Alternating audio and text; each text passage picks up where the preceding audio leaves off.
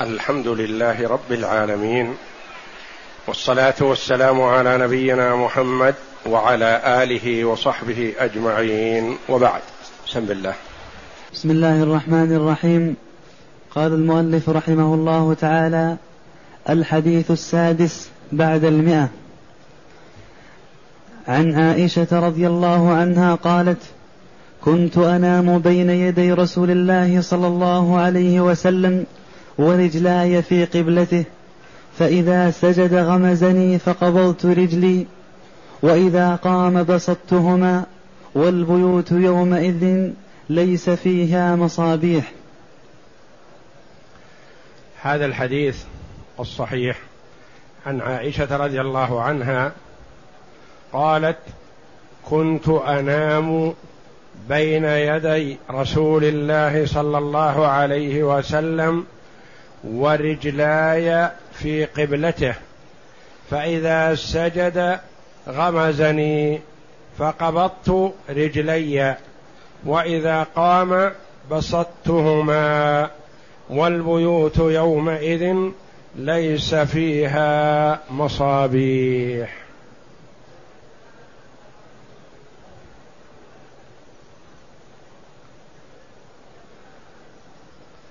تقول عائشة رضي الله عنها كنت أنام بين يدي رسول الله صلى الله عليه وسلم أي في قبلة رسول الله صلى الله عليه وسلم بين يديه يعني في قبلته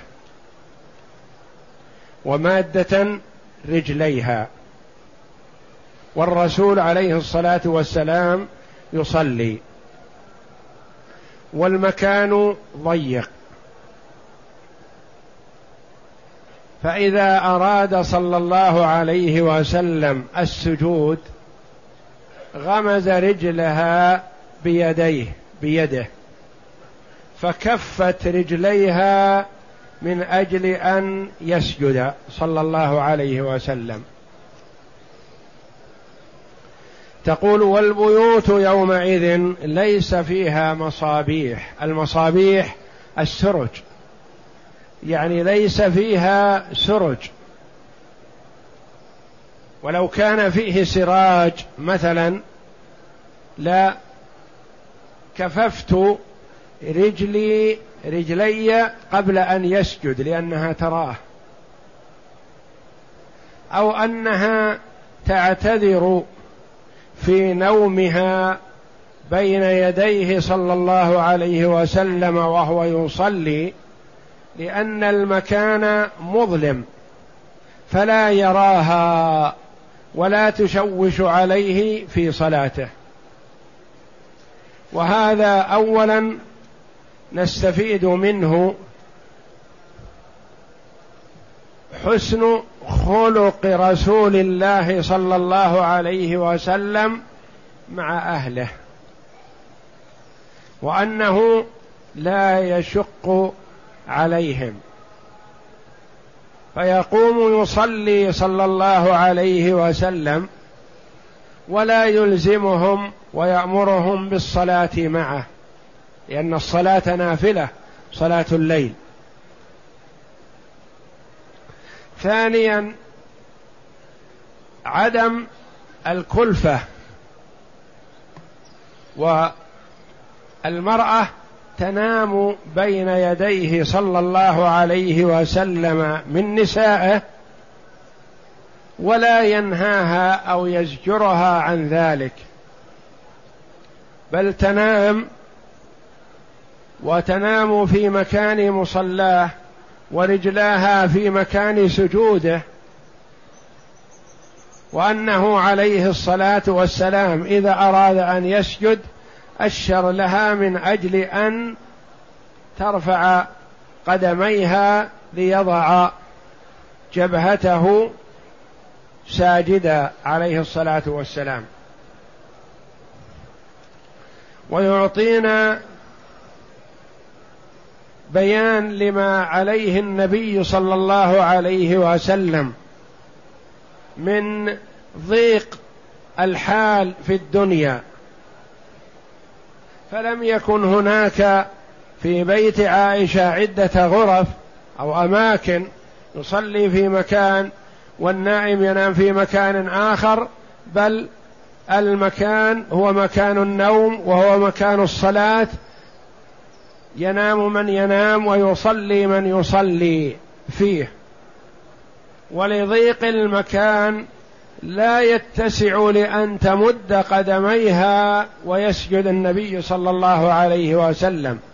بل إذا احتاج إلى السجود يحتاج إلى مكان قدميها فيغمزها بيده ثم تكف رجليها ويسجد صلى الله عليه وسلم. أخذ من هذا أن نوم المرأة بين يدي المصلي لا يضير صلاته ولا يفسدها ولا يبطلها. وقاس العلماء على هذا المرور بين يدي المصلي أن المرأة إذا مرت فإنها لا تبطل الصلاة. خلافا لمن قال ببطلان الصلاة حال مرور المرأة. اقرأ. بسم الله الرحمن الرحيم. المعنى الإجمالي كانت عائشة رضي الله عنها إذا اورد إذا أورد عليها عليها حديث قطع الصلاة بالحمار والكلب والمرأة تنكر عليهم وتقول كنت أنام بين يدي النبي صلى الله عليه وسلم ولضيق بيوتنا يكون تكون رجلاي في قبلته فما دام واقفا يتهجد بسطتهما فإذا سجد غمزني فقبضتهما ليسجد. فإذا سجد غمزني. ولو كنت أراه إذا سجد لقبضتهما بلا غمز منه ولكن ليس في بيوتنا مصابيح. فكيف تقرون فكيف تقرنوننا مع معشر النساء؟ مع الحمير والكلاب في قطع الصلاة؟ وهذه قصتي مع النبي صلى الله عليه وسلم. سيأتينا الحديث الذي آه، أن في حديث أبي ذر رضي الله عنه رواه مسلم يقطع صلاة الرجل المسلم إذا لم يكن بين يديه مثل مؤخرة الرحل المرأة والحمار والكلب الأسود. كانت رضي الله عنها ترد عليهم إذا قالوا هذا القول قالت كيف تقولون هذا عن رسول الله صلى الله عليه وسلم وكنت هكذا أنام بين يديه؟ نعم. ما يؤخذ من الحديث اولا جواز اعتراض النائم بين يدي المصلي إذا كانت إذا كان بحاجة كضيق المكان. يعني لا حرج أن يكون المرء نائما رجلا كان أو امرأة والآخر يصلي والنائم بين يدي المصلي يعني أمامه. لا حرج ولا يضير في صلاته لفعل النبي صلى الله عليه وسلم. نعم. ثانيا أن اعتراض المرأة أمام المصلي لا يقطع الصلاة ولا ينقصها. ثالثا اعتراضها نائمة بين يدي الرسول صلى الله عليه وسلم يدل على أن هذا الفعل لا يقطع الصلاة وأن هذا الفعل لا ينقص الصلاة لأن الرسول عليه الصلاة والسلام هو أحرص الناس على إتقان العمل. فهو عليه الصلاة والسلام. لو كان اعتراضها ينقص صلاته ما أقرها على هذا. نعم. ثالثا أن مس المرأة ولو بلا حائل لا ينقض الوضوء لأن النبي صلى الله عليه وسلم يغمزها بظلام فلا يعلم أيمسها من وراء حائل أم لا. الغمز هو المس باليد فهو يغمزها لتكف رجليها فدل هذا على أن مس المرأة لا ينقض الوضوء. ولو لم يكن بين يد الرجل وبشرة المرأة حائل لأن الظلام يحجب الرؤية فالرسول يغمز عائشة ولا يدري هل فيه حائل يحول بين يده وبين بشرتها أو لم يكن. والعلماء رحمهم الله في هذا ثلاثة أقوال. منهم من قال مس المرأة ينقض الوضوء ومنهم من قال مس المرأة لا ينقض الوضوء ومنهم من قال بالتفصيل قال إذا كان بشهوة فإنه ينقض الوضوء وإذا كان بدون شهوة فلا ينقض الوضوء ولعل هذا هو الوسط لأنه إذا تحركت الشهوة حري أن ينتقض الوضوء بالمذي ونحوه. فلذا إذا كان المس بشهوة فهو يؤثر على وضوء الإنسان وينقضه. وإذا لم يكن بشهوة كأن يكون الرجل مسك بيد زوجته مثلا لسيرهما في مكان ما فلا يؤثر هذا. نعم. ولا يعرض صلاته للإبطال لو كان مسها بلا حائل ينقض الوضوء. ولكن قيده العلماء بألا, بألا يكون لشهوة.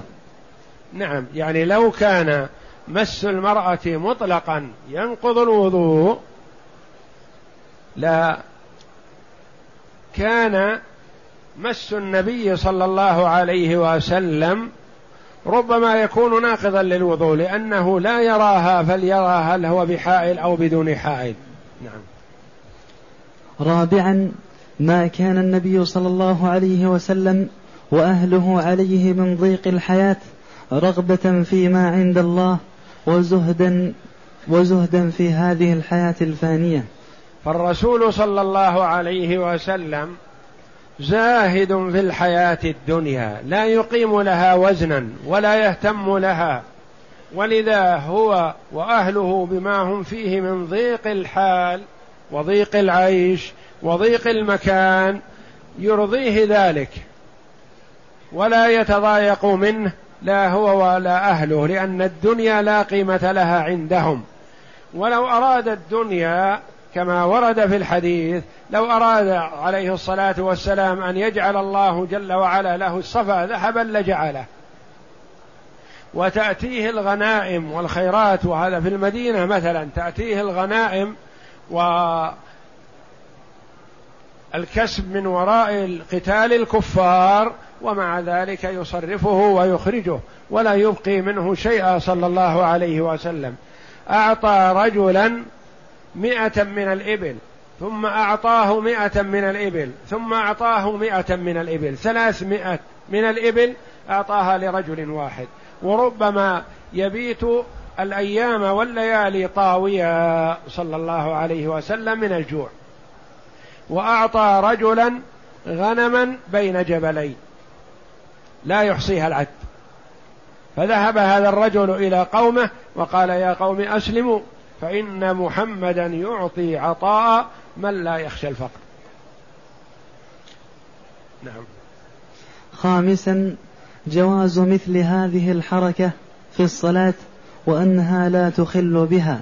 يعني غمز أو الإشارة أو الحركة باليد أو بالرجل أو نحو ذلك للمصلي لا تبطل صلاته ولا تنقصها إذا لم تكثر.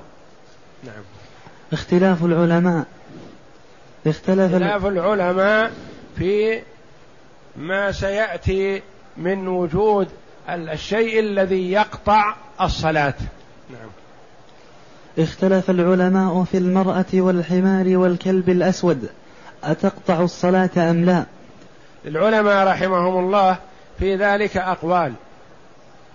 منهم من قال هذه الثلاثة كلها تقطع الصلاة.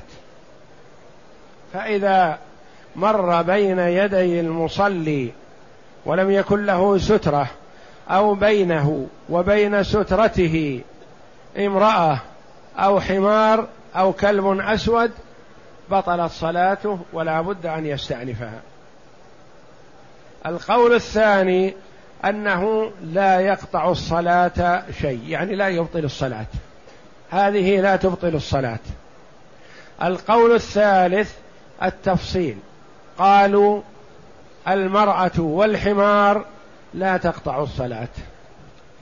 والكلب الأسود يقطع الصلاة. فصلوا. لما؟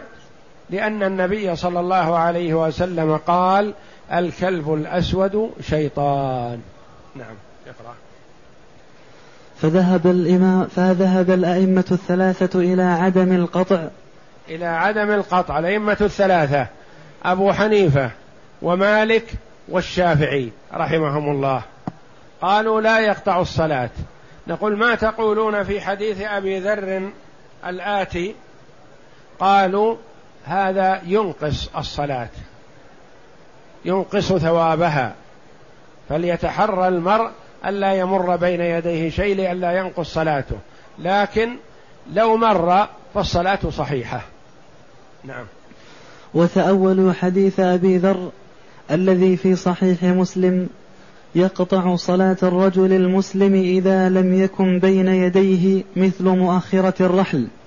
المرأة والحمار مثل وال... مؤخرة الرحل يعني شيء مرتفع عبارة عن سترة. مؤخرة الرحل هي التي تكون على البعير مثلا مؤخرتها الشاخص اللي يكون في مؤخرتها يتكي عليه الراكب على البعير ونحوه. إذا لم يكن بين يديه مثل مؤخرة الرحل المرأة والحمار والكلب الأسود. المرأة فاعل يقطع. يقطع صلاة الرجل المسلم إذا لم يكن بين يديه مثل مؤخرة الرحل. ما هو؟ ما جاء الفاعل إلى الآن. الفاعل المرأة والحمار والكلب الأسود. يقطع صلاة الرجل المرأة والحمار والكلب الأسود. نعم. تأول القطع هنا بمعنى نقص الصلاة بما يشغل القلب بهذه الأشياء. يعني أن هذه الأشياء إذا مرت أشغلت المصلي فنقص ثواب صلاته. نعم. أما الإمام أحمد فعنه روايتان والمشهور من مذهبه أنه لا يقطع إلا الكلب الأسود البهيم. الإمام أحمد رحمه الله روي عنه روايتان في هذه المسألة. رواية عنه تقول لا يقطع الصلاة إلا الكلب الأسود. يقول يرحمك الله لما خصصت الكلب الأسود دون الحمار والمرأة؟ ومن المعلوم أن تفسير الكلب الأسود الذي فسره الرسول عليه الصلاة والسلام علل قال الكلب الأسود شيطان. لما سأله أبو ذر ما بال الكلب الأسود من غيره؟ قال الكلب الأسود شيطان يعني الكلب الذي كله أسود. الإمام أحمد فرق قال الكلب الأسود يقطع الصلاة والمرأة والحمار لا. لما يرحمك الله؟ قال نعم ورد عندي في الحمار مرور الحمار الذي مر عليه ابن عباس رضي الله عنهما. مر علينا أمس. والمرأة من هذا الحديث من كون النبي صلى الله عليه وسلم يصلي وعائشة معترضة بين يديه. والكلب الأسود يقول ما جاء شيء يخصصه فمعناه أنه هو الذي يقطع الصلاة وما عداه فلا يقطع. الرواية الأخرى تقول نأخذ بهذا الحديث. هذه الثلاثة تقطع الصلاة. نعم. وقال في قلبي شيء من المرأة والحمار. يعني في قلبي شيء أن هذه لا تقطع الصلاة. نعم. أما المرأة فلحديث عائشة الذي تقدم. هذا ونحوه. نعم. وأما الحمار فلحديث ابن عباس الذي قبله فالحديثان فالحديثان عارضا حديث أبي ذر. نعم. حديث أبي ذر في في ذكر الثلاثة يقول وجد في الحمار حديث ابن عباس وفي المرأة حديث عائشة. معناه ما بقي لم يعارض إلا موضوع الكلب فهو الذي يقطع الصلاة. نعم. وأما الكلب فلم يتوقف فيه لأنه ليس له معارض. يعني الكلب لا يتوقف فيه في أنه يبطل الصلاة والمراد إذا مر بين المصلي وسترته أو مر بين يديه ولم يكن له سترة. نعم. والرواية الثانية عن الإمام أحمد أن الثلاثة كلها تقطع الصلاة لحديث أبي ذر المذكور. الرواية الثانية أن هذه الثلاثة تقطع الصلاة. وهذه اختارها شيخ الإسلام ابن تيمية رحمه الله. نعم. وإلى قطع الثلاثة ذهب ابن حزم واختاره الشيخ تقي الدين وقال إنه مذهب الإمام أحمد. يعني القول الآخر الذي سبق أن ذكرت إجمالا قول الظاهرية أن هذه الثلاثة تقطع الصلاة. يعني ثلاثة أقوال. قول هذه الثلاثة لا تقطع الصلاة ولا غيرها. القول الثاني أن هذه الثلاثة تقطع الصلاة وهي الرواية الثانية عن الإمام أحمد وقول الظاهرية الذين يأخذون بظاهر الحديث أخذوا بظاهر حديث أبي ذر. القول الثالث التفصيل بين قالوا المرأة والحمار لا تقطع الصلاة والكلب يقطع الصلاة وهذا هو الرواية الأولى عن الإمام أحمد رحمه الله وحيث قال في نفسي شيء في قلبي شيء من الحمار والمرأة. نعم. فائدة إنما خص الكلب الأسود بذلك دون سائر الكلاب. دون سائر الكلاب يعني الكلب الأبيض والأحمر والأصفر ونحوها. لأنه شيطان. لأنه شيطان كما جاء في الحديث. نعم. كما في الحديث قال أبو ذر قلت يا رسول الله ما بال الكلب الأسود من الأحمر من الأصفر؟ فقال الكلب الأسود شيطان. الكلب الأسود شيطان أي هو الذي يقطع الصلاة دون غيره. والله أعلم. وصلى الله وسلم وبارك على عبد ورسول نبينا محمد وعلى آله وصحبه أجمعين.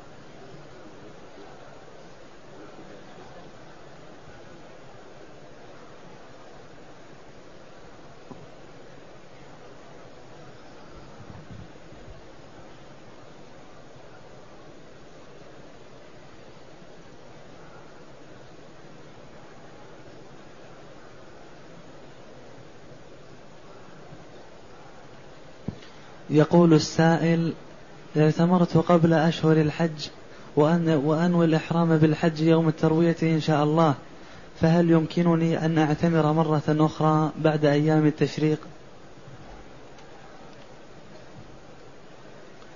ما دمت اعتمرت قبل أشهر الحج وأنت في مكة جئت للعمرة والحج فقد أديت العمرة قبل أشهر الحج. وتحرم إن شاء الله بالحج في اليوم الثامن من ذي الحجة. وتكون أتيت بعمرة وأتيت بحج فليس عليك هدي في هذه الحال. وإن خرجت عن مكة بعد الحج وقبل سفرك إلى بلادك ثم رغبت في العودة إليها مرة أخرى فتعود إليها بعمرة. وأما وأنت بمكة فلا يحسن أن تخرج للإتيان بعمرة. أخرى وقد أتيت بعمرة وإنما أكثر من الطواف بالبيت. يقول السائل ما حكم المبيت بمنى ليلة التاسع من ذي الحجة؟ المبيت بمنى ليلة التاسع من ذي الحجة من سنن الحج. النبي صلى الله عليه وسلم خرج من مكة في اليوم الثامن من ذي الحجة. بعدما أحرم معه من كان متحللا وإلا فهو عليه الصلاة والسلام كان باق على إحرامه الذي أحرم به من ميقات ذي الحليفة ميقات أهل المدينة لأنه كان قد ساق الهدي وقرن بين الحج والعمرة صلوات الله وسلامه عليه. فأحرم من كان متمتعا ومن كان بمكة مفردا بالحج وخرج صلى الله عليه وسلم في اليوم الثامن من ذي الحجة إلى منى فبات بها ليلة التاسع من ذي الحجة. فالمبيت بمنى ليلة التاسع من ذي الحجة سنة من سنن الحج.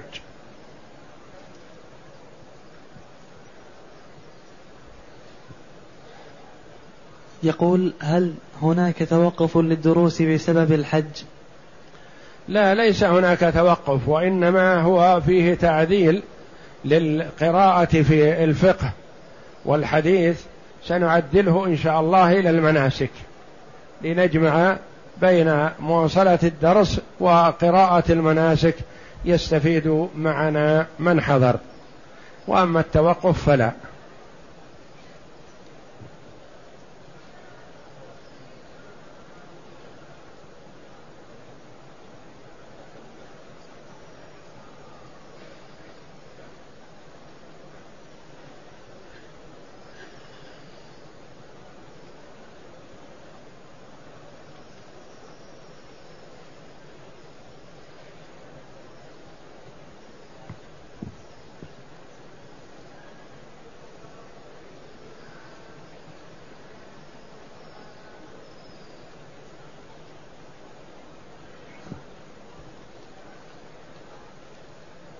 يقول السائل إذا اشترى, قريب لي سيارة بمبلغ مئة ألف نقدا ثم بعد ذلك اشتريتها منه بمبلغ مئة وخمسين ألف ريال تقسيطا فهل في ذلك فائدة؟ مع العلم أنه قد اشترى السيارة بناء على طلبي. لا بأس بهذا ما دام أنك اشتريتها منه بعدما اشتراها هو يعني اشتريتها منه بعدما كانت في ملكه. هو اشتراها لنفسه. ثم لما استقرت في ملكه واستلمها باعها عليك بكذا تقسيطا فلا بأس بهذا.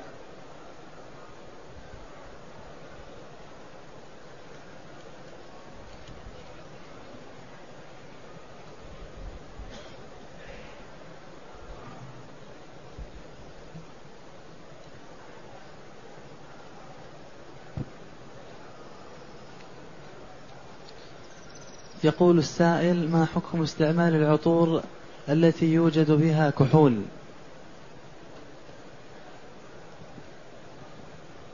نعم. يقول ما حكم استعمال العطور التي بها كحول؟ العطور التي بها كحول أجراها العلماء رحمهم الله حكمها حكم الخمر لأن الكحول هذا مسكر فحكمها حكم الخمر. والخمر للعلماء رحمهم الله فيها قولان. قول قالوا بنجاسة الخمر. فهي محرمة الاستعمال نجسة العين. إذا مست الثوب أو البدن وجب غسله فهي نجسة. القول الثاني قالوا الخمر محرمة شربها. وأما عينها فليست بنجسة بل إذا مست الثوب أو البدن فلا يلزم غسله. فالمسألة فيها قولان والأولى للإنسان التحرز والابتعاد عن هذه الخبائث المحرمات والكحول الماء الطيب الذي فيه كحول الأولى الابتعاد عنه. فإذا استعمله الإنسان لحاجة ونحوها فلعله لا يحتاج إلى أن يغسل يديه. هذا الذي يسأل عن الطلاق وحلف على زوجته وتحريمه إياها هذا عليه مراجعة المحكمة وهو زوجته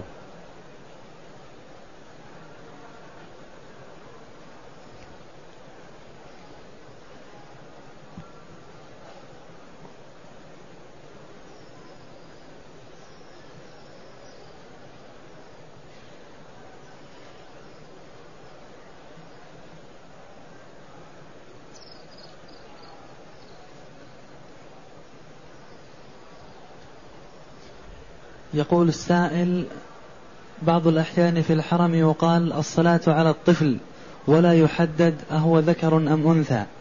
ما يحتاج إلى تحديد الطفل هل هو ذكر أم أنثى.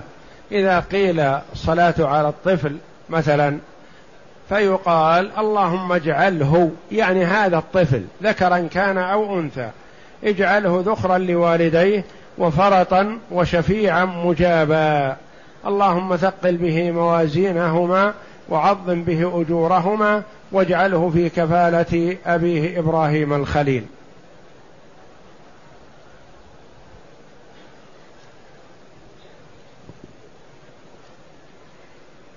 يقول السائل هل يجوز أن استنيب الحج عن الشخصين؟ يعني أن تكلف شخصين بالحج عنك أو عن أبيك هذا لأن الحج والعمرة لا يصح إلا عن واحد. تحج عن أبيك فقط أو عن أمك فقط أو عن أخيك فقط فلا يجوز أن تحج عن أمك وأبيك في حجة واحدة.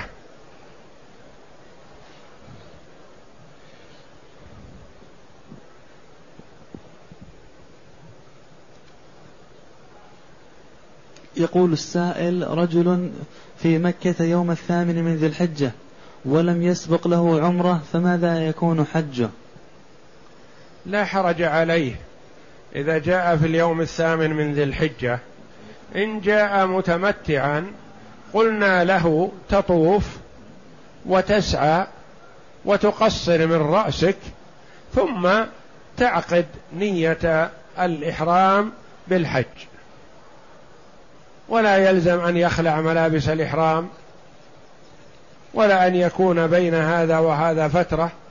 إذا طفت وسعيت وقصرت من رأسك حللت من عمرتك. ثم إن شئت في الحال فاعقد النية بالحج. وإن دخلت في اليوم الثامن محرما بالحج فقط فلا بأس عليك. وإن دخلت في اليوم الثامن محرما بالحج والعمرة قارنا فلا بأس عليك. إن دخلت مكة فطف طواف القدوم استحبابا وإن رغبت أن تسعى بعده ليسقط عنك السعي بعد طواف الإفاضة فلا بأس. وإن دخلت مكة ولم تطف بالبيت فلا حرج عليك فتخرج إلى منى. لا حرج عليك. الأنساك الثلاثة والحمد لله كلها متيسرة. وسهلة وصالحة. أي وقت قدمت مكة أن تكون متمتعا أو مفردا أو قارنا.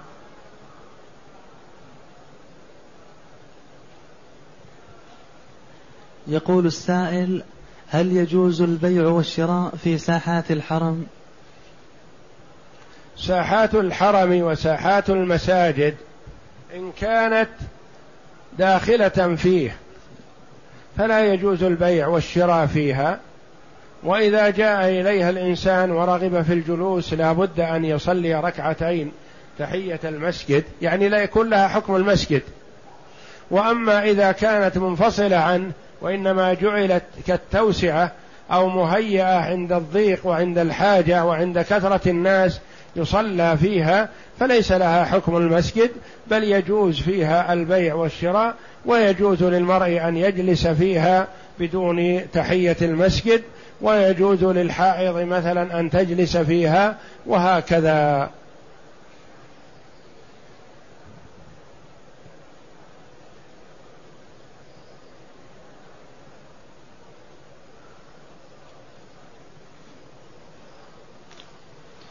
يقول السائل هل يجوز أن يجمع هل يجوز أن يجمع بين طواف الإفاضة وطواف الوداع في طواف واحد؟ نعم يجوز هذا لبعض الحجاج. لمن قدم قارنا أو مفردا وكان قد سعى مع طواف القدوم. هذا له أن يؤخر طواف الإفاضة ويكفيه عن طواف الوداع لأنه لم يبق عليه نسك بعد هذا.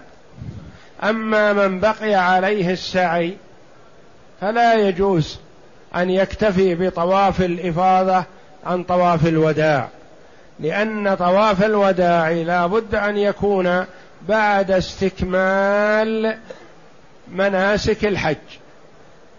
ومن كان عليه سعي لم يستكمل مناسك الحج. فالذي يصلح أن يؤخر طواف الإفاضة ينوب عن طواف الوداع من قدم مفردا أو قارنا وكان قد سعى مع طواف القدوم قبل الذهاب إلى عرفة. هذا يجوز له لأن طواف الإفاضة له يعتبر آخر النسك فيجوز.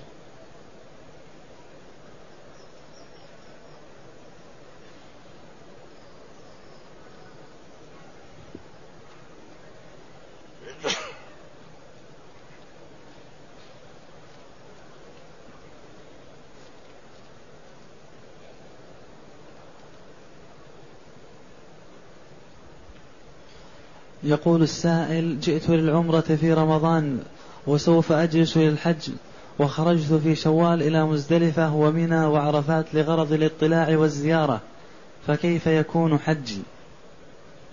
لا بأس عليك يكون حجك مفردا إذا شئت وليس عليك هدي لأن عمرتك في رمضان وخروجك إلى منى ومزدلفة وعرفات للاطلاع لا شيء فيه. لكن أخي لا تسميه للزيارة لئلا يخطر على بالك أنها عبادة. لا. تخرج إلى منى وعرفات ومزدلفة للاطلاع عليها وهي خالية من الحجيج. لا بأس بهذا لا حرج. لكن تخرج في غير وقت الحج بنية التقرب إلى الله جل وعلا هذا لا يجوز. وليس في هذا قربة.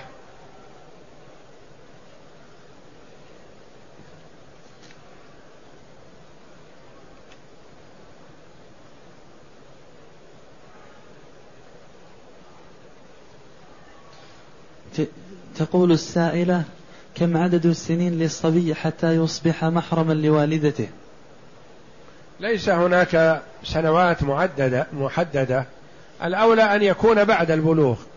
لكن إذا كان عنده من التمييز والمعرفة في الأمور آه، من كان دون ذلك فلا بأس أن يكون محرما كابن عشر أو إحدى عشرة سنة أو اثنتي عشرة سنة قبل البلوغ. لا حرج إن شاء الله في هذا.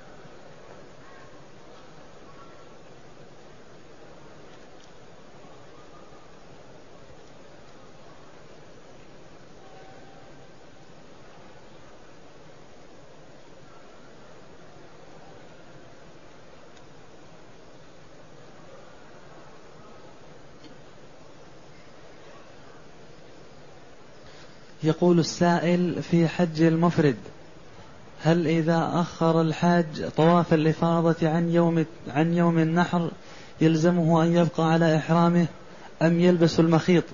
علما بأنه قد أتى بالرمي والحلق. الأولى أن يأتي الحاج بطواف الإفاضة يوم العيد لفعل النبي صلى الله عليه وسلم. هذا هو الأفضل. فإن أخره عن يوم العيد فلا بأس بذلك ولا حرج عليه ولا يلزمه استدامة الإحرام ولا شيء من هذا ما دام أنه رمى وقصر أو حلق فقد حل التحلل الأول. ثم متى ما تيسر له طاف طواف الإفاضة لا بأس عليه إلا أن الأفضل المبادرة به لأنه ركن من أركان الحج. والمرء لا يدري ما يعرض له فلا يفرط في ركن من أركان الحج ويتساهل فيه بل يبادر. فإذا لم يتيسر له أداؤه إلا بعد أيام التشريق فلا حرج عليه إن شاء الله.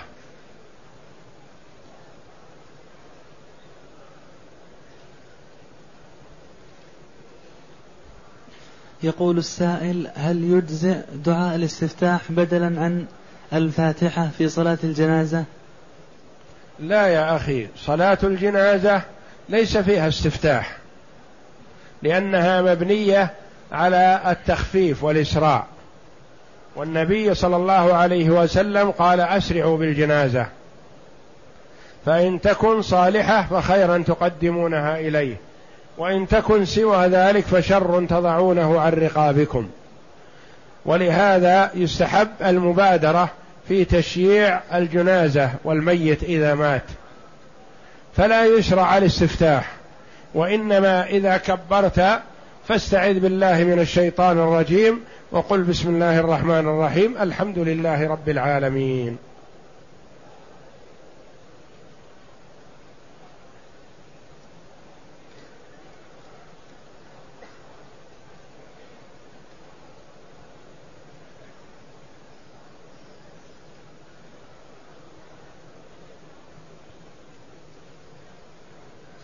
يقول السائل أتيت بعمرة في شهر في شهر رمضان ثم نويت أن أبقى إلى الحج ولكن أتيت بعمرة أخرى في شهر شوال والآن أريد الحج فماذا علي؟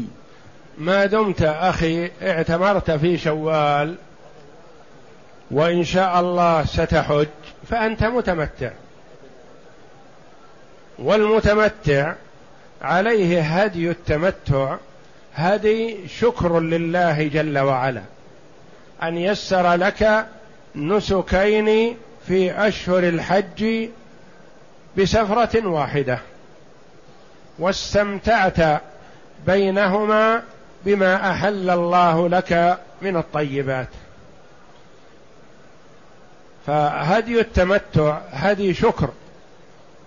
كالأضحية وكهدي القران فهذه تختلف عن هدي الجبران. هدي التمتع وهدي القران والأضحية تأكل منها وتتصدق وتهدي ويأكل منها الغني والفقير.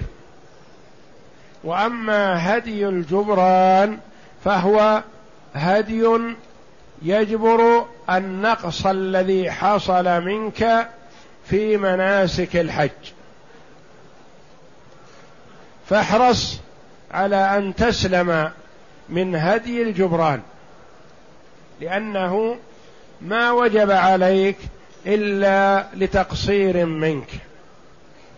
فاحرص على الا تقصر حتى لا يكون عليك هدي جبران. وأما هدي التمتع وهدي القران فهذه هدي شكر لله جل وعلا لا تتهرب منه. والله جل وعلا يسر أمره. إن استطعته بقيمته وإلا فصم ثلاثة أيام في الحج وسبعة أيام إذا رجعت. فإذا لم تستطعه في مكة ولو أنك غني في بلادك لا حرج عليك. تصوم ثلاثة أيام في الحج وسبعة أيام إذا رجعت. ولا يلزمك أن تستقرض ولا أن تسأل الناس ولا أن تستدين ولا أن تشق على نفسك بأن تلزم ذمتك وتشغل ذمتك بشيء للآخرين من أجل الهدي. إن فعلت فلا بأس عليك. إذا استقرضت من صاحب أو صديق أو رفيق ونحو ذلك فلا حرج. وإذا لم ترغب أن تشغل ذمتك بشيء فلا حرج عليك. صم ثلاثة أيام في الحج وسبعة أيام إذا رجعت.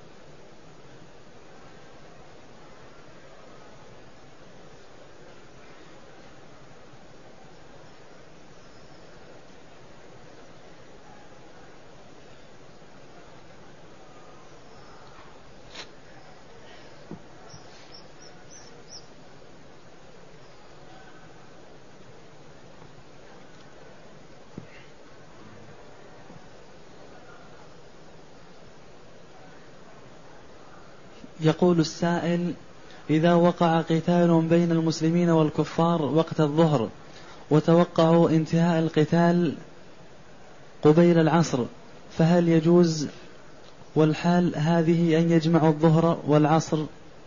نعم أخي يجوز الجمع في ولو في الإقامة إذا كان لحاجة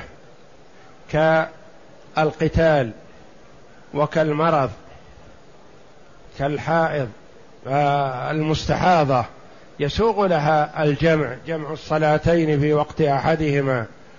وكذلك صاحب الحاجة الشديدة أو المراقب على شيء ما أو المكلف بعمل ما لا يستطيع الانفكاك منه كل من كان في شغل ذا أهمية ولا يستطيع الفكاك منه له أن يجمع بين الصلاتين.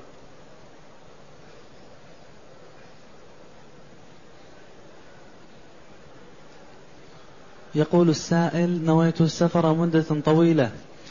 هل أبقى أقصر الصلاة حتى أرجع من السفر؟ لا يا أخي. إذا نويت الإقامة في مكان ما أكثر من أربعة أيام فلا تجمع ولا تقصر.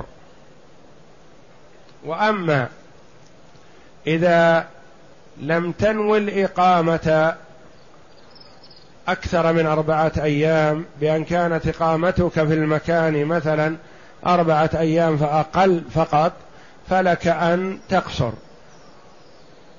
وإذا كنت لا تدري كم إقامتك لكن في كل يوم تقول غدا ينتهي شغلي إن شاء الله وأسافر. في هذه الحال لك أن تقصر ما دمت على هذه الحال. أما إذا عزمت على الإقامة أكثر من أربعة أيام فلا تجمع ولا تقصر. والجمع والقصر ليس متلازمين. قد يسوغ للمرء الجمع ولا يسوغ له القصر. كالمريض مثلا وكالمستحاضة مثلا يسوغ لهما الجمع ولا يسوغ لهما القصر. ومن كان نازلا في مكان ما يوما أو يومين وهو مسافر بعدهما له أن يقصر والأولى له أن يجمع أن لا يجمع. ما دام سيمر عليه الوقتان وهو نازل. فمثلا هو مقيم. الظهر والعصر والمغرب والعشاء. لكنه ينوي السفر غدا أو بعد غد. نقول هذا يقصر لكن ليس له أن يجمع ما دام أن سيأتيه الوقتان وهو نازل في مكانه. فلا يجمع بل يصلي الظهر في وقتها والعصر في وقتها والمغرب في وقتها والعشاء في وقتها سوى جمع عرفة. فيستحب أن يجمع الظهر والعصر ويجمع المغرب والعشاء في مزدلفة والظهر والعصر في عرفة. سنة.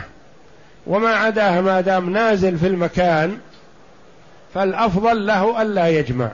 إذا جد به السير مسافر فالأفضل له الجمع والقصر في هذه الحال لأنه أرفق به.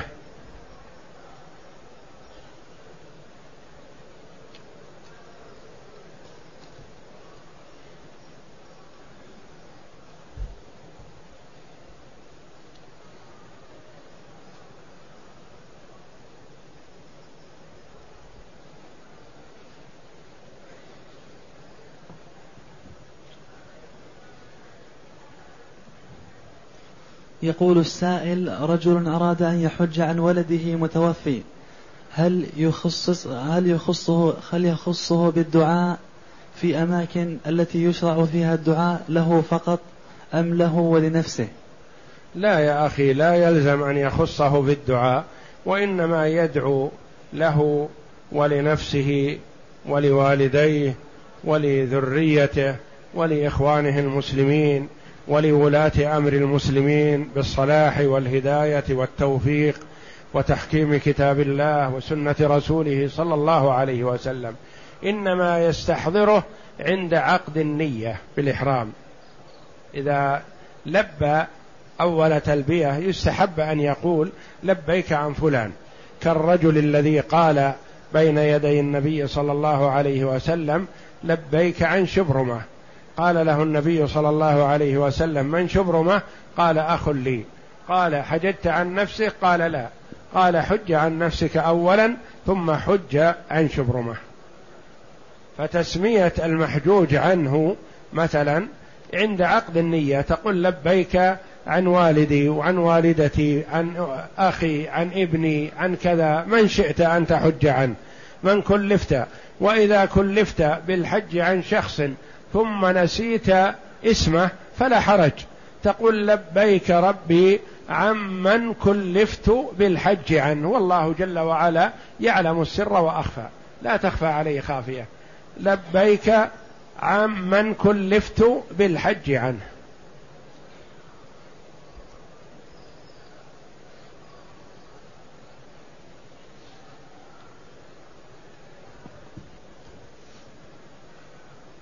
يقول السائل في أثناء السعي بين الصفا والمروة اضطررت لقطع السعي في الثالث أو الرابع لقضاء الحاجة فهل إذا عدت بعد ذلك أكمل أكمل السعي أم أبدأ من جديد؟ إذا خرجت من السعي لحاجة ما أو قطعت السعي من أجل أداء الصلاة أو لنقض الوضوء ونحو ذلك ثم عدت فتبني على ما مضى. والأولى أن يكون قطعك للسعي عند نهاية الصفاء أو نهاية المروة. أحسن ثم تبدأ من حيث انتهيت.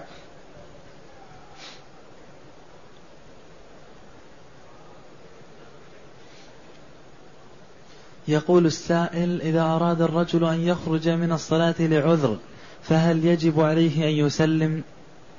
لا ما يجب عليه أن يسلم. إذا قطع الصلاة لعذر كأن يكون ابتدأ في صلاة نافلة مثلا ثم أقيمت الفريضة وهو في أولها فيخرج من الصلاة ولا يحتاج أن يسلم لأن السلام تكميل الصلاة وأنت لم تكمل صلاتك.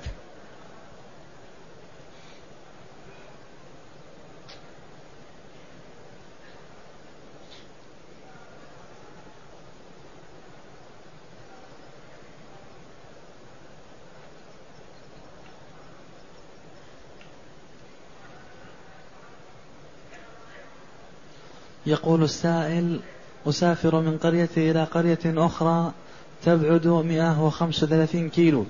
هل يجوز أن أقصر أن أقصر الصلاة؟ أو نعم أجمع؟ نعم يجوز لك أن تقصر الصلاة إذا زادت المسافة مسافة السفر عن 80 كيلو. فلك أن تقصر الصلاة وأن تجمع إذا حان الوقت وأنت في سفرك. يقول السائل رجل عنده زوجتين فضل بينهما في النفقة لأجل أنها حامل. لا بأس بهذا لأن نفقة الشخص بحسب حاله. فالحامل مثلا قد تحتاج إلى نفقة أكثر من غيرها فإذا زادها من أجل ذلك فلا بأس.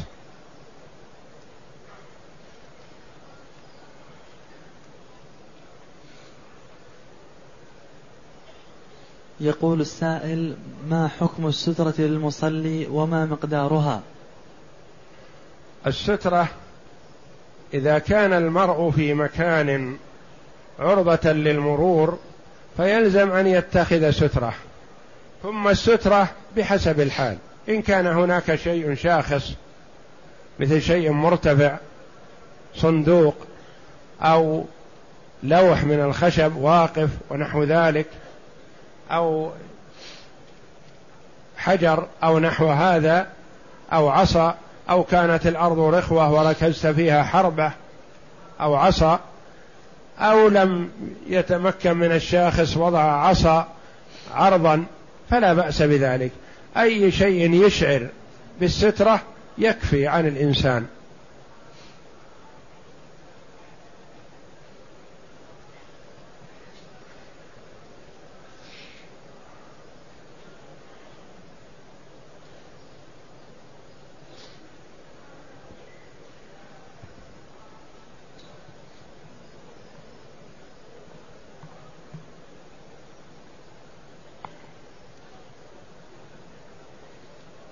يقول السائل عرض علي بعض تجار الأغنام أن أقوم بالطواف على الفنادق وأتفق مع حراس العمائر على شراء أغنام من ذلك التاجر على أن يدفعوا لي مبلغ خمس ريالات أو عشر ريالات لكل رأس. لا بأس بهذا. هذا عبارة كسعي أو مقابل خدمتك له وعرضك بضاعته للبيع فلا حرج في هذا.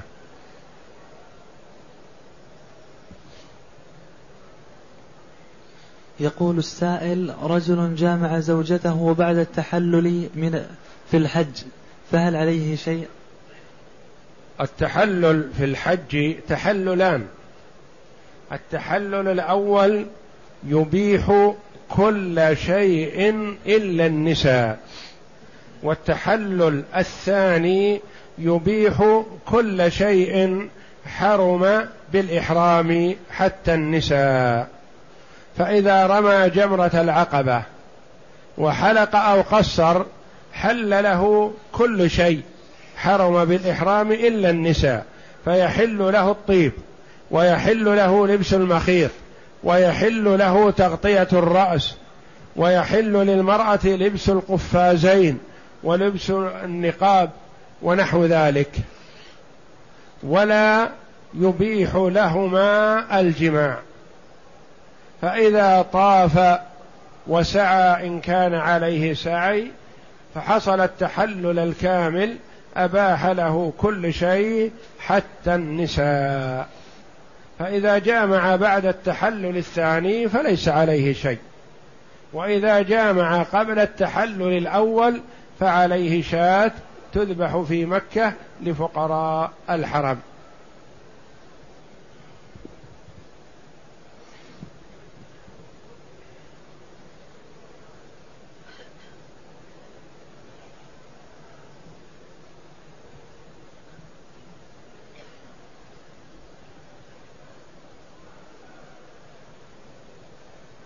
يقول السائل أنا من سكان الرياض.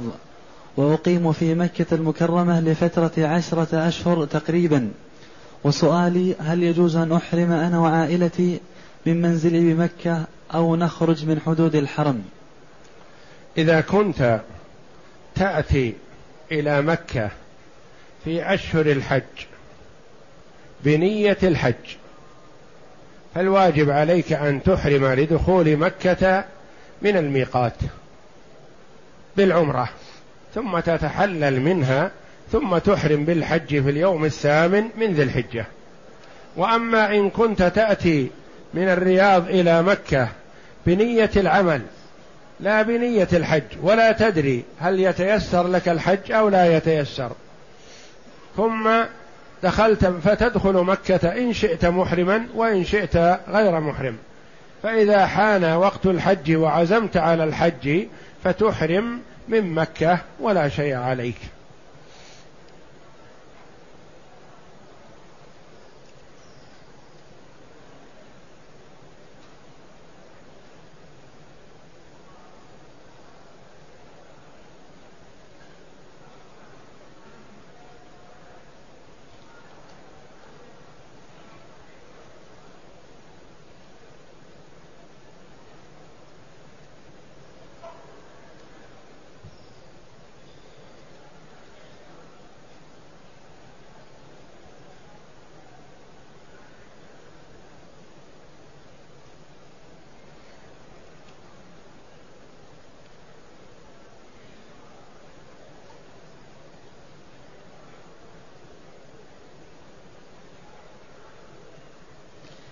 يقول السائل جئت في رمضان للعمرة والآن أريد أن أحج فهل علي سعي حي حيث أطوف طواف الإفاضة؟ نعم إذا جئت للعمرة في رمضان ومكثت في مكة ثم أحرمت بالحج في اليوم الثامن من ذي الحجة فسعيك يجب أن يكون بعد طواف الإفاضة. لو سعيت في اليوم الثامن من ذي الحجة بعد إحرامك ما صح لأن السعي يجب أن يكون بعد طواف نسك. ما هو طواف النسك؟